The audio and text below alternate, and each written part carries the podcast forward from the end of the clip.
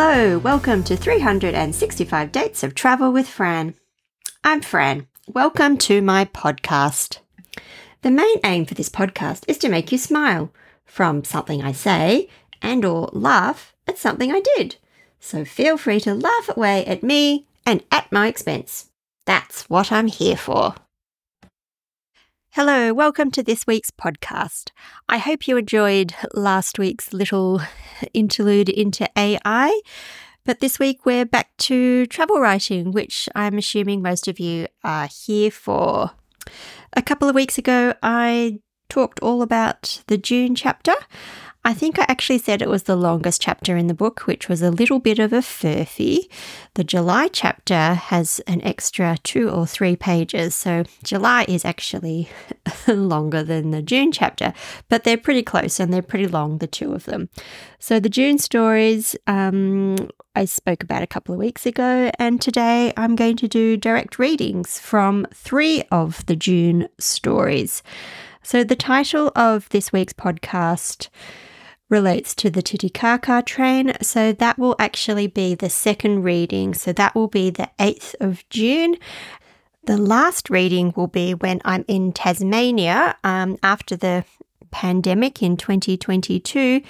And the first reading will be in Las Vegas. It's a very quick Las Vegas, as there are other Las Vegas stories in the book. I managed to go visit a few times over the last few years, mostly thanks to conferences and work related events. As in nursing related events, nursing is what pays the bills right now. At the end of my storm chasing tour, I end up in Las Vegas, and that is where this story takes place. The 3rd of June, 2019, Las Vegas, Nevada, USA. Waking in Vegas is a delicious thought. I ate at Caesar's breakfast buffet named Bacchanal for my morning indulgence. As early, I paid the morning fare rather than the brunch fee, saving a few dollars. My diary never goes into enough detail about what I ate, but I remember taking my time, enjoying long cups of tea and multiple trips to the food stands, and needing to be rolled out. I wandered through to the forum shops and luxuriated in my surrounds. I must ride the circular escalators. It's hard to hide the pleasure I get from this simple ride. I hope no one notices I'm riding for fun rather than to get somewhere. I had one free day to indulge in my favourite things and relax. After walking down part of Las Vegas Boulevard, I returned to my room to enjoy the air conditioning. After a Vegas breakfast buffet, you don't need to eat again until dinner. I ate Panda Express from the food court, eating my favourite American Chinese dish, orange chicken, with rice and vegetables. I eat it whenever I'm in America. By this time, it was dark enough to appreciate nighttime Vegas. I continued further down Las Vegas Boulevard to the magnificent Venetian Hotel. This is my favourite hotel in Vegas, with Caesar's Palace second. But tomorrow's activities were taking place at Caesar's, so no point staying anywhere else on this quick trip. After wandering every inch of the Venetian complex, I headed to Bellagio's water fountains. I love the majesty of the water and the perfect timing with the music. It can take several attempts to find the optimal viewing angle. Ideally, you're in the front row, as close to the centre as possible. I would never watch just the end and leave. Instead, I would relish the finale, secure a better position as people departed, and await the commencement of the next performance. I love Vegas. I don't gamble or drink, but I love the atmosphere and the varied activities one can do and sights you can see. It's an adult Disneyland that never closes.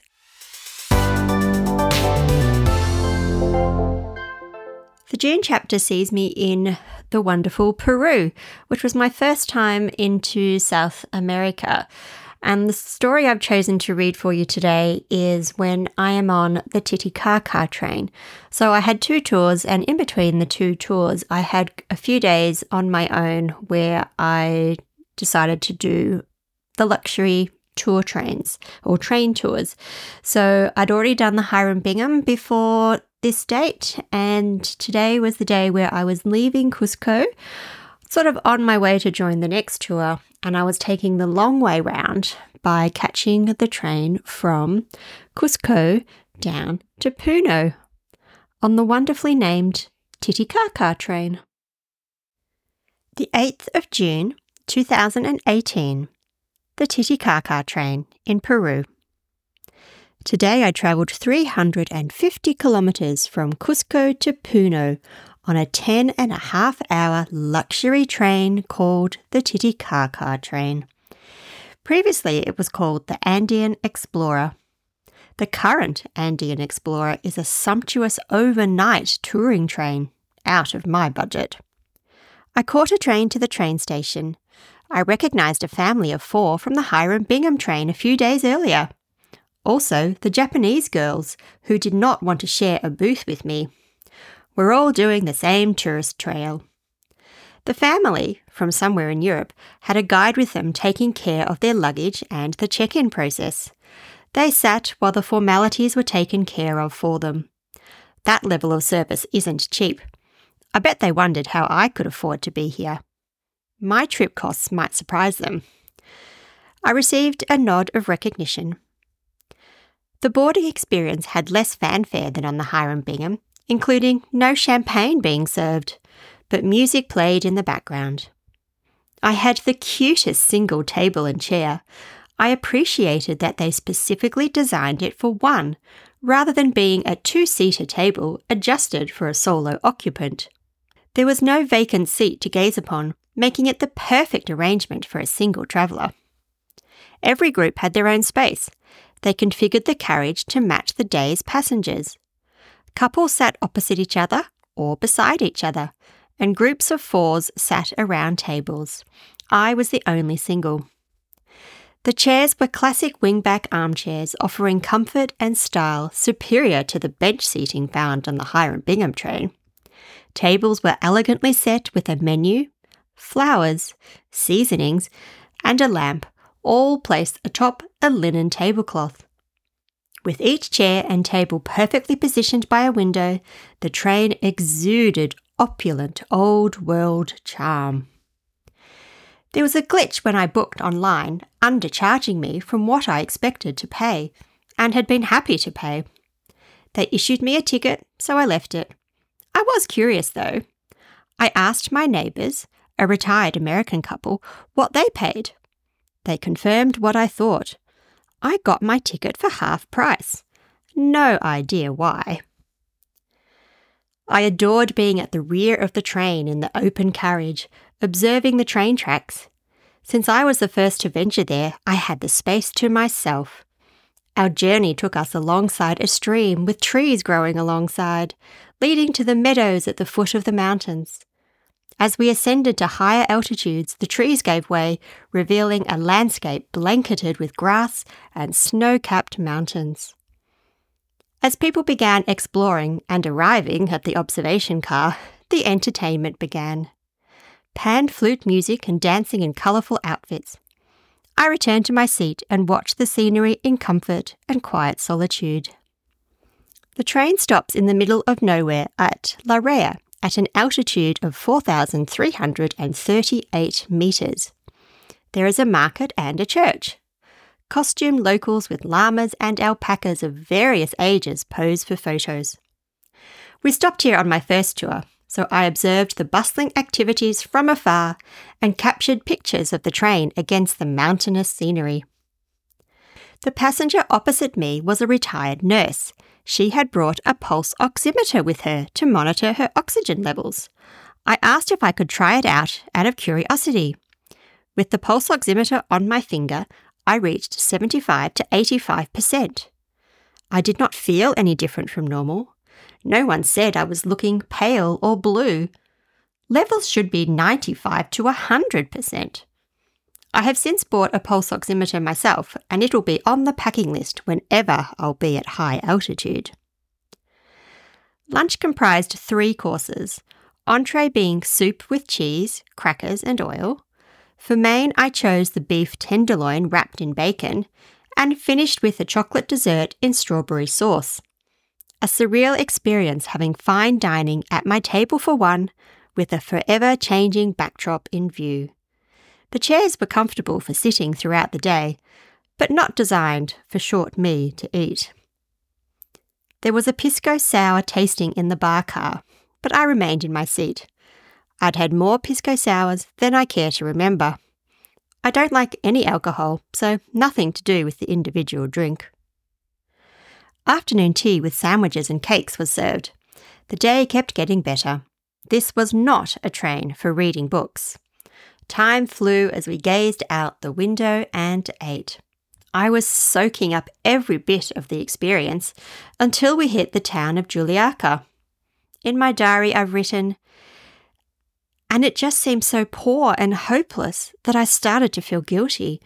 I am so lucky to have been born in a country where I've had options and opportunities. They can only imagine what we take for granted. Honestly, I think I liked it more than the Hiram Bingham, but glad I've done both. I could have kept going and going, but it did have to end. On arrival in Puno, I shared a taxi with the American couple, as booked at the same hotel. I paid nothing, as only cost five sols each, or five US dollars in total. I wouldn't have taken any money either if I'd paid first. It's too little to quibble over. I did not need dinner after afternoon tea on the train, so I didn't leave the hotel. Puno's altitude was 3,830 metres, 600 metres higher than Cusco, around 500 metres lower than our highest point on the journey. It is best to sleep at a lower altitude than the highest you reach during the day. Being sick was a real risk. I'd experienced this with travellers on my last tour, with two of the group hospitalised. I drank about three and a half litres.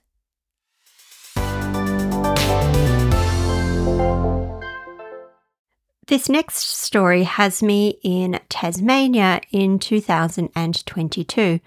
I'm embarrassed to say, as a Melburnian, it was my first time to visit Tasmania, which is often the way, isn't it? We very rarely see the places that are closer to us. But the Tasmania stories is one of the reasons why the June and July chapters are so long because the trip covers both chapters.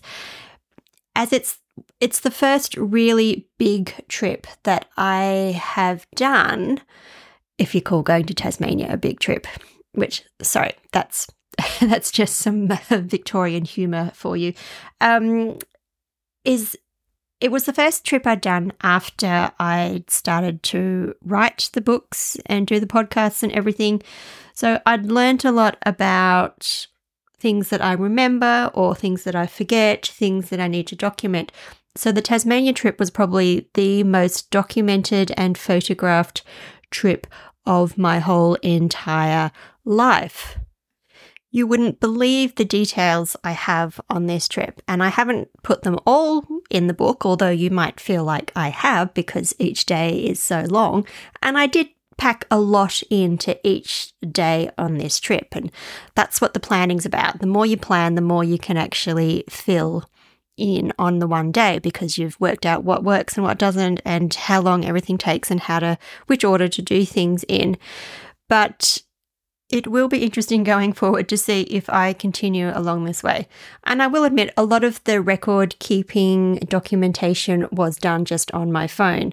Quite simple take a photo, take a fake photo, knowing, showing exactly when I started the walk, take a photo as I reach the summit with the time so I know how long it took me and little things like that. But yes, the most documented trip of my whole entire life. And here's one day for you to have a sample of what was happening. The 28th of June, 2022, Scamander, Tasmania, Australia. I was in bed from 10:30 p.m. to 7:30 a.m., but stayed in bed for breakfast and tea. I'd been excited to find a 300ml bottle of full cream milk in the room fridge. It expired today. I boiled the kettle, opened the milk, smelt the milk, which seemed fine, but it curdled as it hit the hot water. I drank two thirds of it and didn't make another. I can't remember what it looked like, but it sounds disgusting. How did I drink any of it? That's how much I love my tea, if I'll drink it with curdled milk. The trip was about being outdoors, so no activities in Launceston itself. I was heading to the east coast. I filled the car with petrol and made additions to my food supplies. My handwritten instructions included Coles on left, buy cheesecake and dip, right petrol. I found Baker's Delight at the same shopping complex, buying a chocolate croissant for tomorrow's breakfast and a twisted delight, which ended up being my main sustenance throughout the day, as could eat while driving. Google Maps directed me to the shops, but I planned my route, preferring navigation apps only as a backup. We disagreed about the best route, writing, I made Google Maps voice take me the way I wanted to go. Eventually, she acquiesced. Those voices can be stubborn. I paid $2.15 per litre for petrol. I wanted to start the day with full tanks before heading into country areas. No cars followed me until near the end of the day. I love having the road to myself with no pressure to drive a certain way. It's easier to enjoy the scenery and slow down on the curvy bits. I love driving, but I can be a nervous driver. That makes me a cautious driver, though. I don't understand why people speed around curves on cliff edges. An accident would mean the end of my trip and the end of who knows what else. It's not worth the risk. I booked a hotel in Scamander with stops at Eddystone Lighthouse and the Gardens on the way. I played on Google Maps, finding a few interesting mini sites and worked out my route based on their locations. My first stop was at the Sidling Lookout with a car park, toilet block, and a viewing platform over the valley below, and no one else around. I had a snack while here, being an apple, yogurt, and orange juice. Thirty minutes later, I stopped in Scottsdale at the Big Thumbs Up. I couldn't resist stopping here. It's what it sounds like a giant hand giving the thumbs up sign. It's a bit worse for wear, but I couldn't resist a look. The next stop, Derby, had a modern facilities block for campers. It would have been easy and cheap to camp along the way. I imagined having a rooftop tent on the car. I love the idea. This site had a creek running alongside, making it a relaxing place to hang out. The town itself was quaint and I wish I'd stopped. It is a known mountain bike area with shops on theme and local trails. I will have to return, hire a bike, and ride through the Derby Tunnel. I'll have to relearn to ride a bike first. Just a small hurdle. I turned onto a B road to reach my next planned stop at the Little Blue Lake. Exquisite! I was in awe. It transported me to Switzerland, and I had it to myself. The small viewpoint didn't show what I'd seen online. The road further in was a pockmarked dirt road full of muddy puddles. I didn't want to drive down it.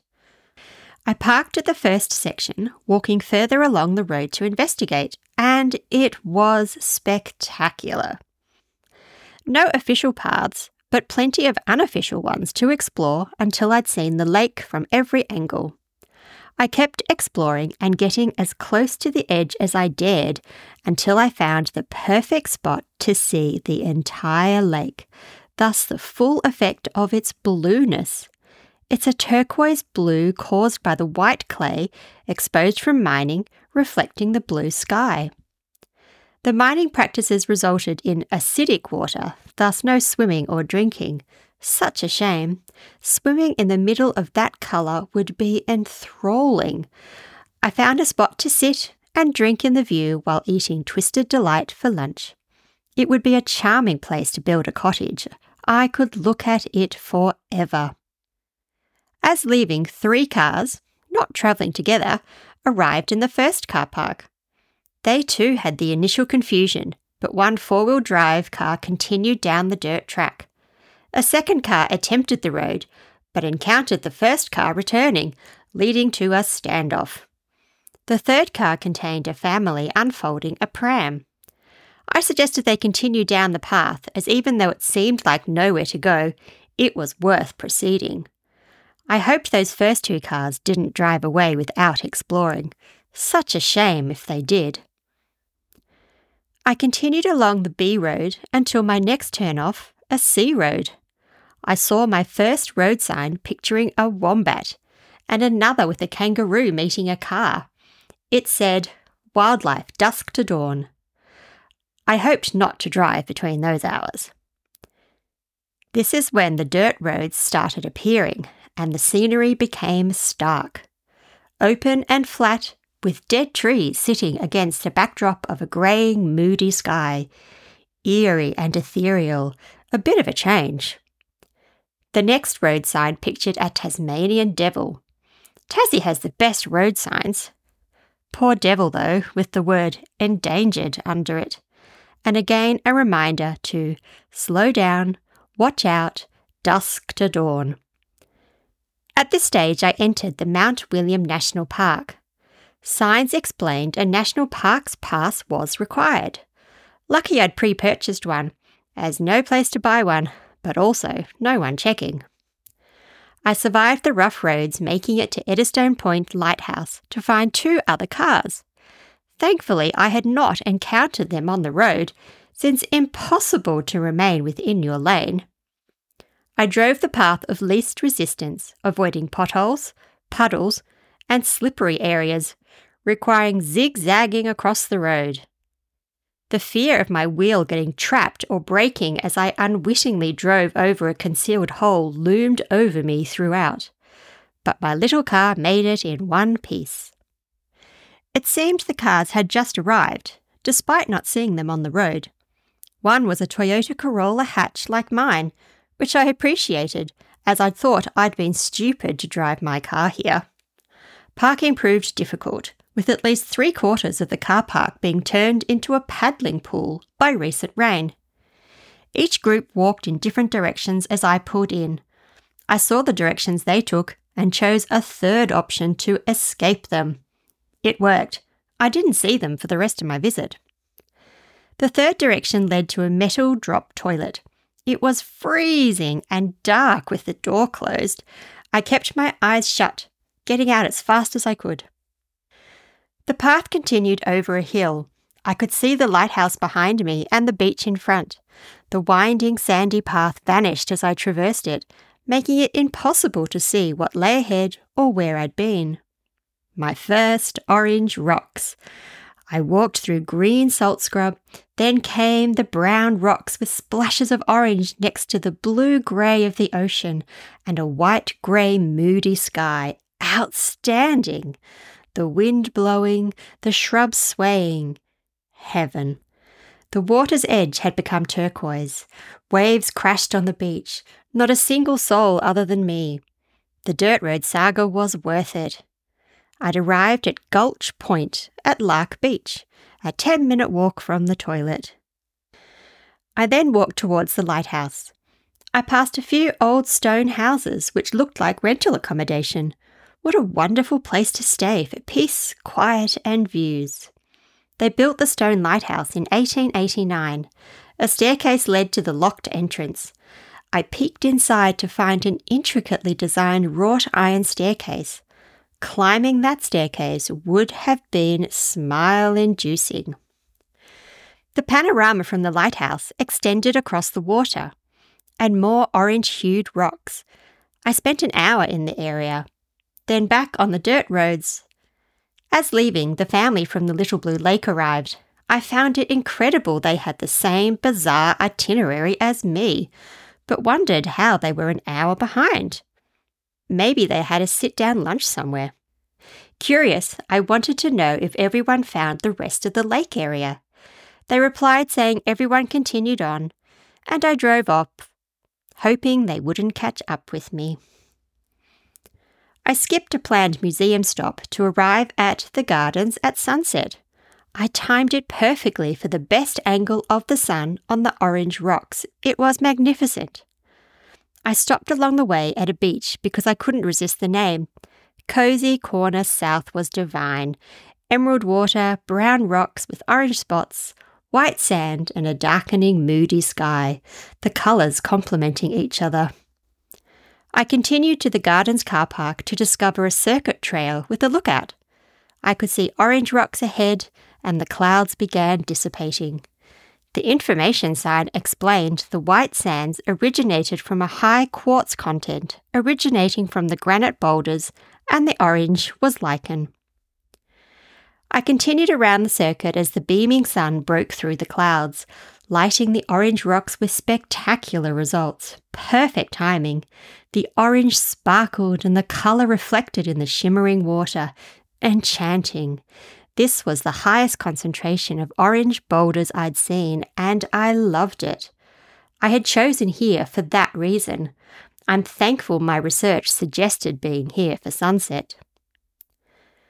The clouds lingered, imitating a theatrical performance, with the sun entering and exiting in sync with the clouds' motions. Nature's spotlight. Captivating. It is wonderful without the sun, but that extra dimension was worth it. I had a selfie practice trying to see if my hair matched the orange rocks. The rocks are more orange than my hair as my colour fades. I love these rocks though. As leaving, a few cars arrived. They appeared to know each other. I commented how they had just missed the sunset. They just smirked. I wondered if they knew something I didn't. Until they arrived, I again had the landscape to myself. Driving south, the sunset continued to colour the sky. Pink skies reflected in the water, stunning. I stopped twice to appreciate it as the pink deepened. For the first time, I experienced a driver on my tail, annoyed at my efforts to enjoy the sunset. I arrived at my pre booked hotel in Scamander at two minutes past five. Unbeknownst to me, check in closed at five. My paperwork said 9 pm. I found a phone number to ring for assistance. The number reached a recorded message saying they were closed. I mumbled, Well, that's useful a number that goes to an answer machine. At this point, someone appeared saying, The phone will ring through to the after hours manager if you stay on the line. We are open from 9 to 5. I guess I'm late. Can I check in? We started on the wrong foot. Name? She snapped back. I gave my name and she disappeared into the back office, then appeared out from behind the desk and headed to a lockbox outside. She put in a code and found an envelope with my name. I'm not sure how I was supposed to know about the coded lockbox. I checked my emails and I never received one with instructions, so I believe they mishandled it. Another customer was accessing the box as we approached. How did he know what to do? The whole encounter put a sour note in my mouth about the venue, and no longer interested in frequenting the restaurant as planned for dinner. I wanted nothing to do with them. I had dip and crackers in bed, followed by cheesecake and biscuits, and planned a pre nine o'clock departure. I covered 285 kilometres. My thoughts on the day's driving. I went as slow as I liked up hills and around bends and stopped for road sign photos. I was not expecting the dirt roads though on C routes. Some bits were slippery, there were shiny patches, query ice, or just wet. Had two hands on the wheel, holding tightly and making sure I didn't brake on the skiddy bits. I felt like I was in the middle of nowhere. Various incarnations of Jewel accompanied me over the day. 6,711 steps were taken.